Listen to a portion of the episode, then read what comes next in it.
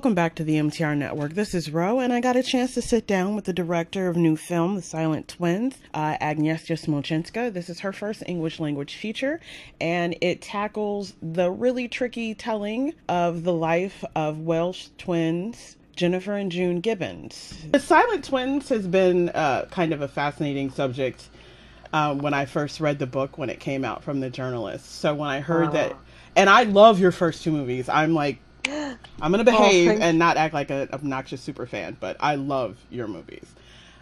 And thank you. So I was curious when they came to you with the script for this one. What about it made you think that this should be not only your third project but your feature English debut? You know, I haven't thought about like this. I just, I just, uh, I remember when I got the script. I was doing mm-hmm. the shooting of my second movie, Fugue, and I I remember when Andrea Seigel, the writer, the mm-hmm. script writer, she sent it to me, and I thought, wow, what a story. And it really intrigued me. And then when she sent me the script, it resonated with me so deeply. And I did everything to, just to make this movie. I, I, I said, okay, this is the story, this is the girls, the women, which I want to tell about. And this is also how the story was told that uh, Andrea decided not to take a normal biopic, but it was that she immersed into their heads, and it was also told from their point of view. It uh, it moved me, and it uh, I felt sorry for them, and I was really, you know, it was one one of the stories which I uh, never heard, and it was so universal and unique at the same time. So I I just yeah. I mean, that's that's it. Kind of it really translates when you look at it on screen because um, you don't know until the very end. I don't want to spoil that yes. it's based off of their writings and their diaries and all of those. So coming into the movie from the beginning. Uh, it's a very unique way that you bring them in with them reading the credits and then kind of introducing their world. So when you were going through the different materials that were their diaries for the, the to, to just shape your point of view, what were you what were the ones that really felt you felt like had to be a part of this story? I when I read the story in the when I read the script, there was Pepsi Cola addict. There was one of the um, uh, June part, and I loved it so much that I wanted to read much more. And uh, then one, then I got the book and I read Marjorie's book. I got Pepsi Cola Addict book from uh, from Andrea, and I said, "Wow, how how huge imagination they had! What a kind of sense of humor they had, and how sensi- sensitive they were." And I really wanted also to incorporate Jennifer's writing because uh, the whole stop motion part it's based on Jennifer writings and her imagination, and also the parrots uh, moment with the uh, with the stop motion is also Jennifer's. And I knew that I want to adapt Jennifer's writing in a different way that June, because of course they were sisters, of course they grew up together, they were twins, but their imaginations were different. They had some, you know, common layers.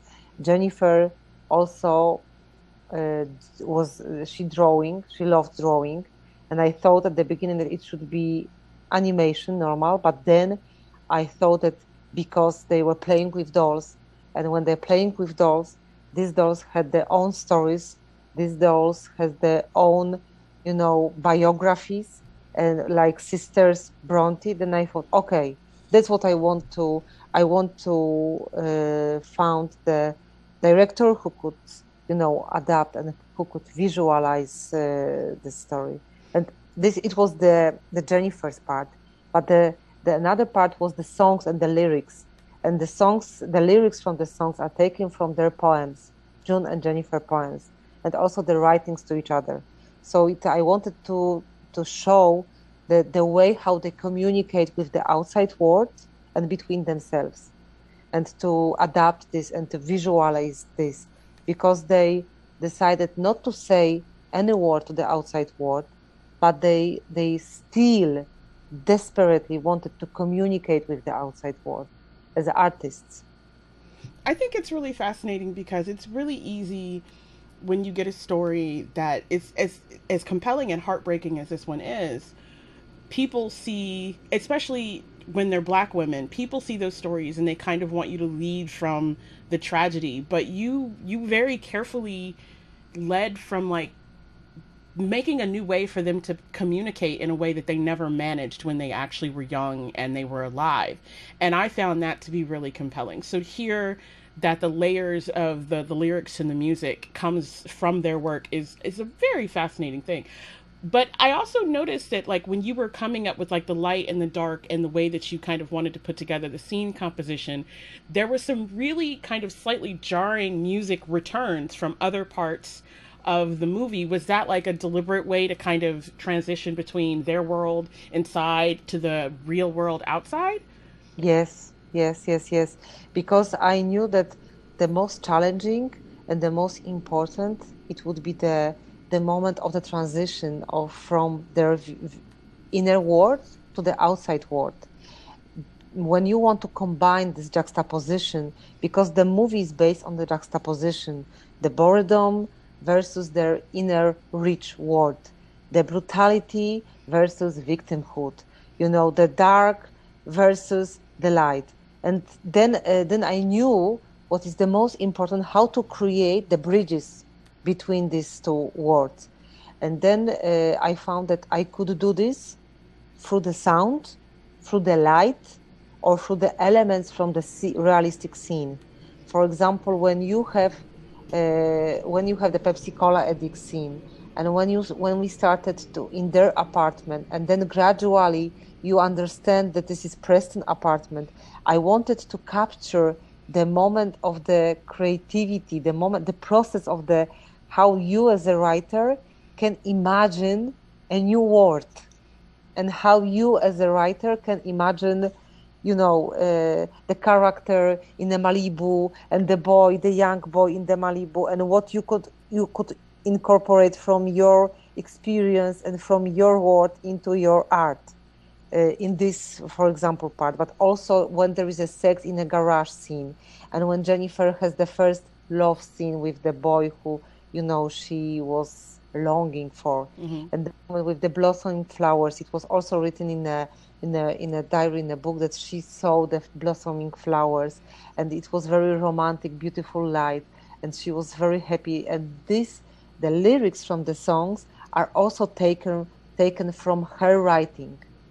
And also what she wrote at the end about the first sex with Wayne that it was beautiful it was the first it was uh, it was her sex and there was a lot of but it also is taken from from her writing I mean, that just puts in a completely. This is one of the reasons why I kind of wanted to talk to you because uh, at the MTR Network, we try to find some of the movies that may only get limited releases and really encourage people to go find them, especially when they're based on stories of real people. So, hearing the way that you kind of crafted this story, it it it changes how you connect with these characters because your natural instinct is to kind of think about what's happening in the real world with them. And there's a moment where uh, Letitia Wright's character is sitting and she's like, I like it hits in her head. She's like, I understand why our work is not getting accepted. You know, there has to be something there. There has to be something underneath.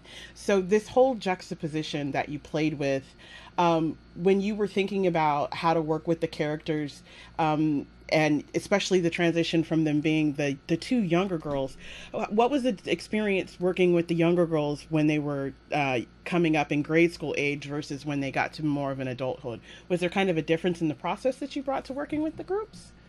Yes yes. You know of course because uh, we are working also during the pandemic mm-hmm. so at the beginning uh, of course i came to london before the london was locked down and the, uh, London was locked down, and there was Brexit too, so it was very com- complicated situation. Good lord! In, yes, yes, in UK, and we we found Leah. Then we were searching for Eva for for her sister, and we found Eva two weeks before the shooting.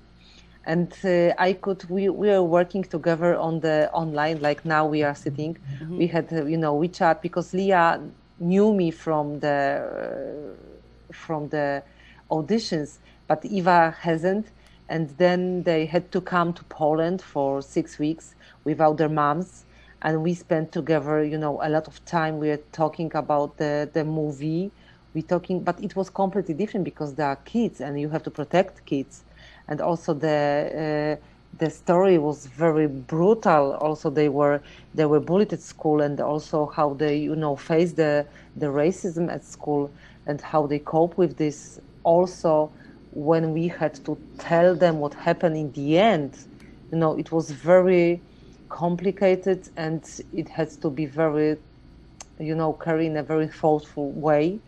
Uh, also, with Tamara and Letitia, they are producers of the movie. So yeah, it was collaboration from the very beginning till the very end of the movie. And there are, you know, uh, all of us, we are women, and uh, Letitia and Leah and Eva, they are girls.